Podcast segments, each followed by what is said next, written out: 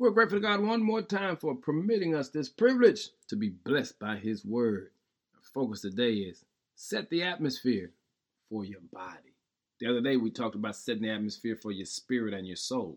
Today, it's all about your body. Ezekiel 37, verse 3 says, And he said unto me, Son of man, can these bones live?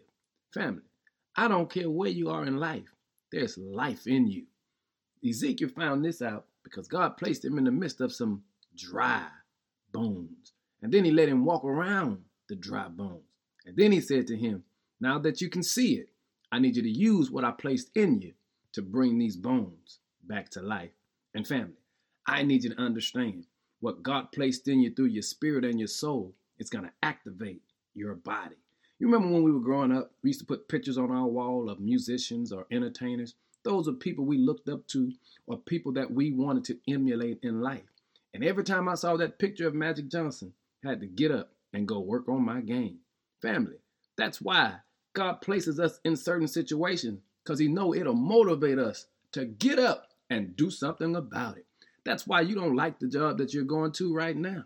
But the truth of the matter is, you put a picture of your family on your desk or there that picture on your screensaver because it reminds you you didn't come here to like the job. You came here to get what the job could provide for you. All I'm trying to get you to understand is God said, look at the picture and it'll motivate you. You want to do better? Get up and get to moving. Hey, son of man, can these bones live?